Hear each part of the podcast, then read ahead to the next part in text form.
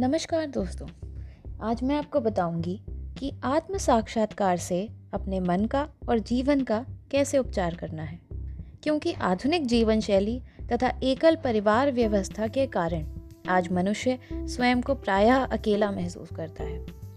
इस अकेलेपन से एक अनजाना भय उत्पन्न होता है। कोरोना काल ने इस समस्या को और भी विकराल बना दिया है। इस कारण लोगों का मानसिक स्वास्थ्य प्रभावित हो रहा है। वे अवसाद की चपेट में भी आ रहे हैं। अवसाद से जन्मे मनोरोग तमाम शारीरिक व्याधियों को आमंत्रण दे रहे हैं। परिणाम स्वरूप लोग आत्महत्या तक करने में संकोच नहीं करते।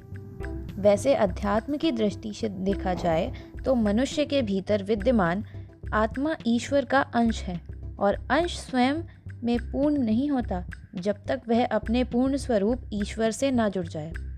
परंतु वर्तमान जीवन की आपाधापी में मनुष्य ईश्वर से जुड़ने का प्रयास ही नहीं करता। इस कारण उसके भीतर विद्यमान आत्मा स्वयं को अकेला पाती है और उसके अनु, अनुसार ही मनुष्य का मन प्रभावित होता है। मनुष्य के एकाकीपन से उपजा अनजाना भय उसे मनोरोगी बनाता है। मनोरोग का कारण भी अक्सर पीड़ित व्यक्ति को पता नहीं चलता।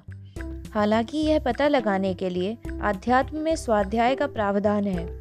स्वाध्याय के द्वारा मनुष्य अपने आचरण का अवलोकन करके पता लगा सकता है कि उसकी इस नकारात्मक प्रवृत्ति का क्या कारण है। ऐसे में मनुष्य को स्वाध्याय के द्वारा अपनी कमियों का पता लगाकर उन्हें दूर करने, मनन और ध्यान के द्वारा ईश्वर से जुड़ने का प्रयास करना चाहिए।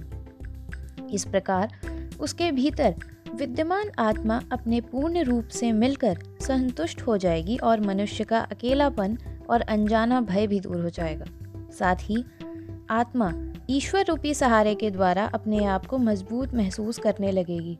इसीलिए मनुष्य को चाहिए कि वह स्वयं को इन मनोरोगों से बचाने के लिए अष्टांग योग के द्वारा दिए गए यम, सत्य, अहिंसा, ब्रह्मचार्य और अपरिग्रह तथा नियम स्वाध्याय और ध्यान के द्वारा अपना आत्म साक्षात्कार करें।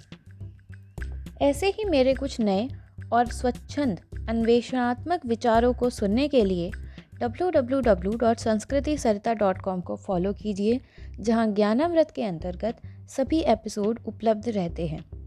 आज के लिए इतना ही। ज्ञानामृत में आपके कीमती कमेंट की हमें प्रतीक्षा रहती है। धन्यवाद।